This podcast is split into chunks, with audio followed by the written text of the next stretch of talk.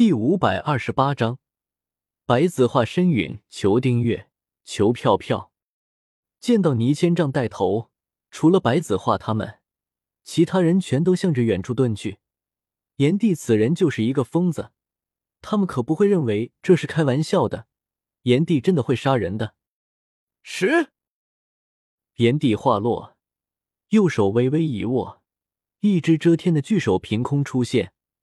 将萧协视线之中所有的生物尽数灭杀，在白子画他们绝望的目光之中，直接被这只巨手捏成了粉末。见到方圆千里全被夷为平地，炎帝冷笑一声，化作一道红芒，向着远处飞射而去。距离此处数千里的一处小山谷之中，一道白光闪过，出现了数十道的身影。为首的正是萧协一众长留弟子。爹，你没事吧？倪漫天回过神来后，跑到倪千丈身边，一脸担忧的问道：“天儿，爹没事，这一次要多谢萧协的帮忙了，否则此次我恐怕真的要死在炎帝的手中了。”倪千丈摇了摇头，有些后怕的说道：“如果不是萧协刚才出手拉了他一把，利用传送符。”带着他一起逃离了炎帝的攻击范围，恐怕他真的就要死在炎帝的手中了。小骨头师傅，你们没事吧？萧协看着生肖墨和花千骨，有些担忧的出声问道：“萧大哥，我没事。”花千骨拉着萧协的手，摇了摇头道：“两位师兄都死了，炎帝，我必杀你啊！”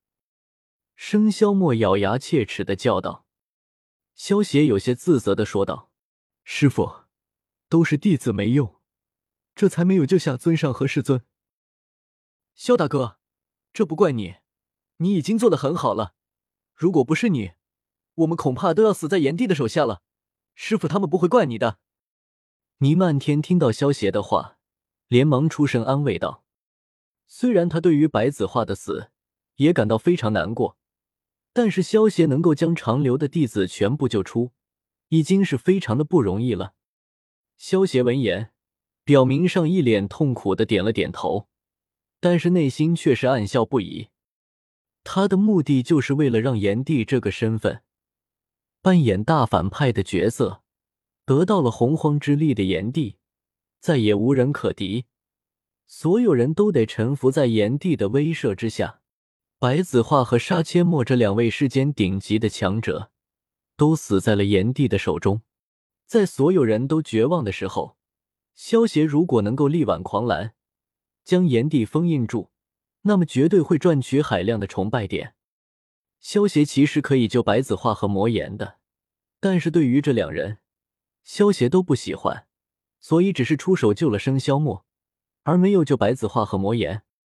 魔岩此人无情无义，在他下山历练的时候，曾经娶过一名妻子，后来发现他的妻子其实是妖族之后，魔岩就直接把他给杀了，而且还准备把他们两人的孩子也给杀了。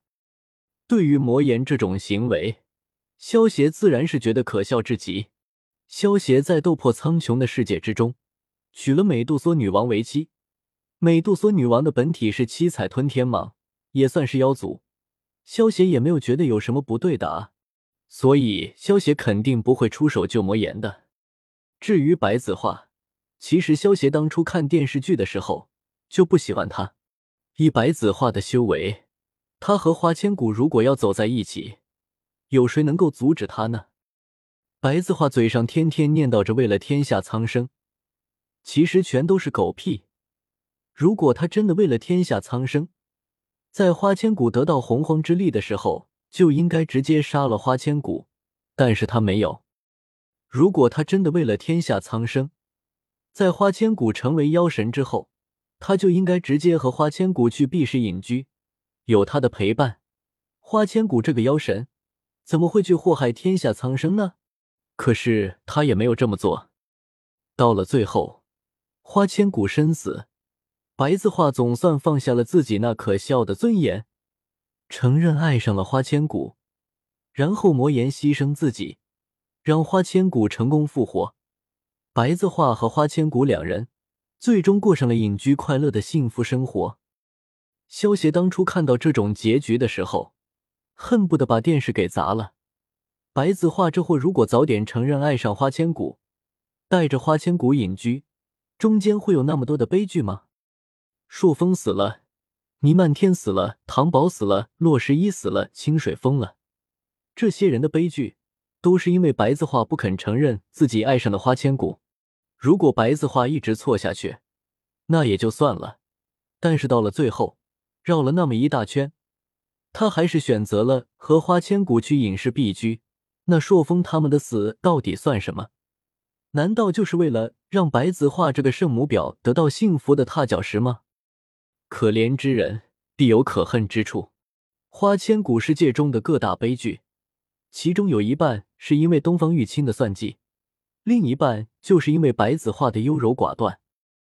他做不到为了天下苍生斩杀花千骨，又做不到为了花千骨舍弃天下苍生，在两者之间纠结不已，所以才会导致一系列的悲剧。对于白子画这种人，萧协只想说：别他妈的高估自己，地球又不是少了你就不会转了。萧协对于白子画这种打着天下苍生名义的人最厌恶。难道说没有了白子画，天下就会被毁灭吗？白子画没有出生之前，这天地之间不是还好好存在着吗？白子画和花千骨隐居之后，这个天地也没有说少了他就毁灭了呀。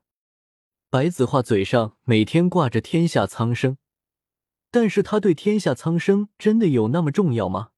其实，白子画这种圣母心爆棚的家伙，和那些每天嘴上挂着仁义道德的伪君子一样的，让人心生厌恶。对于白子画，萧协早就想要灭杀他了，不过之前需要利用他来刷崇拜点，所以萧协没有动手杀他。现在既然炎帝这个身份已经要舍弃了，那么再留着白子画也没有什么用了。而且白子画不死。萧协如何成为长留掌门，带领天下正道来对付炎帝这个大魔头呢？师傅，现在不是我们难过的时候。如今炎帝得到了洪荒之力，如果我们不做些准备，恐怕天下苍生真的会陷入水火之中。萧协出声对声萧默说道：“是啊，萧师侄说的对，如尊，如今各大掌门都死在了炎帝手中，群龙无首。”还要请你们长留出面，带领各派一起对抗炎帝才行啊！倪千丈听到萧邪的话，连忙应和道：“